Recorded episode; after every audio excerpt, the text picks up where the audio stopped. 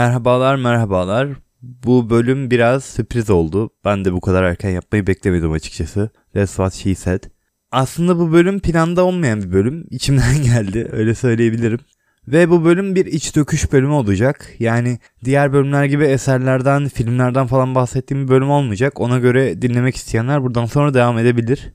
Burada Dursun aslında tasarısı şuydu. Olabildiğince benden uzak bir şey olsun istemiştim. Hani öyle olursa daha güzel olur, daha böyle insanlara yararlı olur diye düşünmüştüm ama 10 bölümde bir benim de mızmızlanmaya hakkım var diye düşünüyorum. Çünkü bana yazanlardan biri şey dedi. Bu aralar çok yalnız hissediyorum ve böyle birinin cevap beklemediği bir konuşmanın içinde olmak bana iyi geliyor. Bana hep böyle yalnız hissedebilme lüksü olanlar çok böyle şanslı gelmiştir. Çünkü ben yalnız hissettiğim bir hayatı yaşıyorum aslında. Hani 28 yıldır yalnız hissetmediğim belki birkaç an vardır hayatımda öyle söyleyeyim. Ve bu yüzden ben de kendi yalnız hissetmediğim konuşmayı almak istedim bu bölümle beraber. Buradan sonrası tamamen böyle kişisel dertlerle alakalı bir bölüm. Dediğim gibi yani ona göre dinlerseniz hem ben kötü hissetmemiş olurum hem siz. Eğer hazırsak başlayalım. Kazanmak ilginç bir konu. Bana uzun zaman kazanmak bir tür tabu gibi gelmiştir açıkçası. Sanki kazananlar için dizayn edilmiş bir sistem olması gerekiyormuş gibi yani kazananlar özel insanlarmış gibi gelmiştir. Aslında aramızdan çıkıyorlar genelde. Yani bir arkadaşımız oluyor ya da tanıdığımızın çocuğu oluyor. Tanıdığımız kişi hali hazırda kazanmış biri oluyor bazen. Ama insan kazanışı çok ilginç bir durumdur. Mesela birinden ayrılırız ve sonrasında hep ondan daha iyi durumda olmak isteriz ve ayrılıklarda hep bir tür kazanan kaybeden durumu vardır. Ne kadar olmadığı varsayılsa da ya da ne kadar olmaması istense de aslında. İş hayatında hep bir kazanan ve kaybeden vardır yani. Daha üst mevkiler vardır ve daha alt mevkiler vardır. Para konusunda kesinlikle var bu yani. Kazananları biliyorsunuz dünyanın %3'ü falan. Diğerleri o kadar kötü hissediyor ki onlar çok iyi hissetsin diye direkt kazanmış olduklarını bağırmasalar da suratımıza kazandıklarını biliyoruz. Gözlemleyebiliyoruz yani. Siyasette zaten direkt istatistikler ve oylar üzerinden kazanan ve kaybeden belli oluyor futbol maçları, spor, bunda skor tutulur. Ve kazananlar ve kaybedenler genelde bellidir. Kazananlar ödüllendirilir, kaybedenler yerilir. Toplumda pek yerleri yoktur.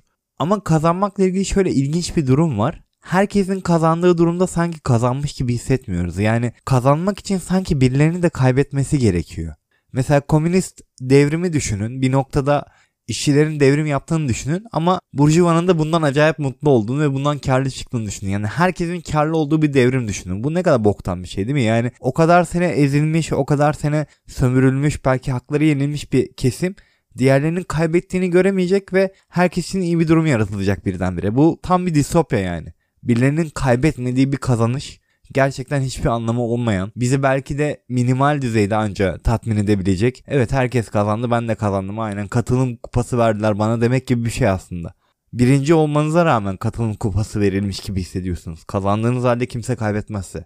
Bu yüzden böyle suni kaybedişler de yaratırız kendi içimizde. İşte belli title'lar alınca iş yerinde diğerleriyle aynı maaşa sahip olsa da biri kendini daha üstün sayar. Bir noktadan sonra belli emirleri daha hızlı verebileceğini düşünür. Ya da lafının dinleneceğini düşünür. Sadece önüne genel konduğu için aslında maaşlar da değişmez belli noktalarda yazam dönemlerine kadar. Ya da bir ayrılıktan sonra hep kendi yaptığımız şeylere odaklanırız ki diğerinin kötü yaptığı şeyler çok baskılansın kafamızda. Yani ben daha iyi bir iş buldum. Ben daha iyi bir noktadayım. İşte ben daha çok para kazanıyorum demek isteriz. Çünkü diğer taraftaysa kaybeden taraftaysa kazananları izlemek çok kötü. Ama kazananların da bir tür tatmin yaşaması için bizim kaybedip üzülmemiz gerekiyor. Dünyada sanki mutluluk bir çeşit denge gibi ilerliyor. Birileri mutluyken birileri mutsuz oluyor. Sonra hani o ünlü hikayedeki gibi işte dere akarken balıklar karıncalar yiyor. Sonra dere kuruyunca da balıklar böyle şapur şupur açıkta çıplak kalmışken karıncalar balıkları yiyor ve aslında kazanan hep dere oluyor bu noktada. Çünkü dereye hiçbir zarar gelmiyor. Bu yüzden insan kazanışını çok garip bir tabu gibi görüyorum. İnsanın kazanması için çok büyük bir laf ama kesinlikle bir kaybedenin olması lazım. Bu yüzden tek başımıza edindiğimiz zaferlerin çok da değeri yoktur yani. Elbet bir noktada bir de kaybeden bulmak gerekiyor kendimize. Genelde bünyeye belli bir yaştan sonra sirayet eden bir durum var. Bunu anlamanız belki 45 yaşında, belki 50 yaşında, belki 20 yaşında oluyor ama bir noktada oluyor. Buna eminim. Bir daha hiç gidemeyeceğiniz evler, bir daha hiç gidemeyeceğiniz yollar, bir daha hiç giremeyeceğiniz duşlar, banyolar. Bir daha hiç konuşamayacağınız insanlar var bir noktadan sonra. Ve ben bu yaşıma rağmen biraz e, erken bir yaş ama 9 ev değiştirdim. Ve bazen eski evlerimi görürüm gittiğim şehirlerde. İşte Ankara'da Gazi Osman Paşa'da yaşadım. İstanbul'da yine Gazi Osman Paşa'da yaşıyorum. İzmir'de Bornova'da yaşadım. Mesela o şehirlere gidip evlerimi gördüğümde bilirim ki bir daha asla eve giremeyeceğim. Ve o evin her yanını böyle milim milim bilmeme rağmen, o evde yaşadığım anıları böyle saniye saniye hatırlamama rağmen asla bir daha o eve giremeyecek olmak beni çok üzer. Çünkü sanki kendimizden parça bırakıyoruz. Hem insanlarda hem evlerde, mekanlarda. Bazen şehirlerde bile yani gidemeyeceğimiz şehirler var. Bir daha dönemeyeceğimiz yerler var o şehirlerde. Bana çok acı geliyor bu. Hayatın bir gerçeği ama yine de insan böyle şeyler olmasın ister. Zamanında çok iyi şeyler paylaştığı, çok büyük anılar yaşadığı, çok büyük deneyimler geliştirdiği insanlarla bir noktadan sonra merhaba merhaba bir de diyememek, konuşamamak. Hani ünlü bir tweet vardı işte. Zamanında çıplak gördüğün insana artık merhaba bir de diyememek gibi. Böyle kopuşlardan bahseder aslında. Ama beni evler daha çok etkiler. Çünkü o mekanı bilip o mekanda olamamak çok acı bir durum. Yani o mutfakta birçok yemek yapman ve o mutfağın tezgahını biliyor olman, ne noktada o dolabın neresinden gıcırdayacağını bilmen, yine de o evde artık başkaları olması ve senin o eve artık misafir olarak bile gidememen çok acı bir şey bence. Benim bunu kavramam çok aslında geç oldu. Belli zamanlarda kavruyorum. Mesela bazen mutfağımda yemek yaparken Bursa'daki mutfağımı hatırlıyorum ve Allah'ım ne güzeldi ya o mutfak işte. Sonra oradaki anılarımı anımsıyorum ve sonra oradaki kendimi anımsıyorum. Ve genelde insan geçmişteki halini anımsarken böyle kendini daha mutlu hayal eder. Daha böyle sorunsuz, daha böyle iyi hayal eder. Çünkü böyle olmak zorunda aslında. Nostalji hissi dediğimiz şey bizi asla bırakmaz. Hep geçmişteki halimiz daha enerjik, daha genç, daha iyi, daha mutlu gelecek gözümüze. Ama hep anın içinde daha yaşlı kendimize doğru giderken daha büyük sorunlarımız varmış gibi gelecek.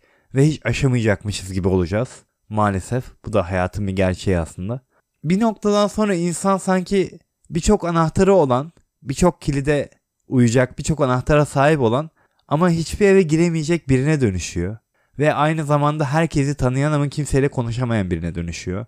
Ve bazı yerlerde duş almayı bile özlüyorsunuz. Yani o sıcaklık ayarı daha iyi yapılıyordu bu duşun diye karşılaştırabildiğiniz noktada aslında hem evi hem o evdeki kendinizi hem o evde olan diğer kişileri hem o evdeki yaşayışı hem de o mekandaki bütünlüğü çok özlüyorsunuz. Ama bir daha asla o bütünlüğü yakalayamayacak olmak hem geçen zamanın kanıtlarından biri.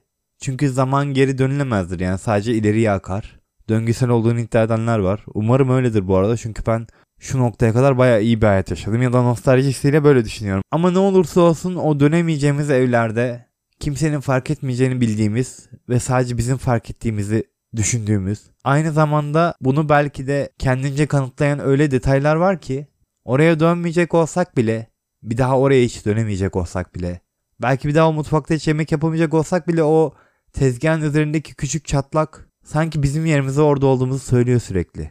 Ta ki ev komple yeni sahiplerinin üzerine yıkılana kadar. Ya da o mekan tamamen yok olana kadar. Belki de büyümenin bir biçimi de dönemeyeceğiniz evleri, dönemeyeceğiniz insanları, dönemeyeceğiniz mekanları ve şehirleri özlemeden o dönemeyeceğiniz halinizle barışmakla mümkün oluyordur.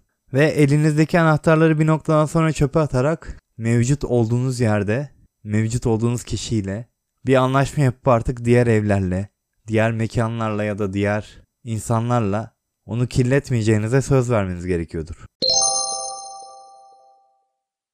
Evet bu bölüm de bitti ve aslında benim için çok garip bir his de yaptığım bir bölüm oldu. Çünkü diğer podcast serisinin yani Bora Kest'in 10. bölümü bir intihar notuydu. Ama bunun 10. bölümü çok güzel bir bölüm oldu benim açımdan. Geldiğin noktayı bana göstermesi açısından da iyi bir kanıt oldu aslında. Tabi bunun sizle ilgisi yok. Onun dışında buraya kadar dinleyen herkese teşekkür ederim. Böyle bir iç döküş bölümü bir daha olur mu? Belki 20. bölümde olabilir. Ama onun dışında normal seyrinde devam edecek burada dursun. Bu kadar. Kendinize iyi bakın. İyi haftalar.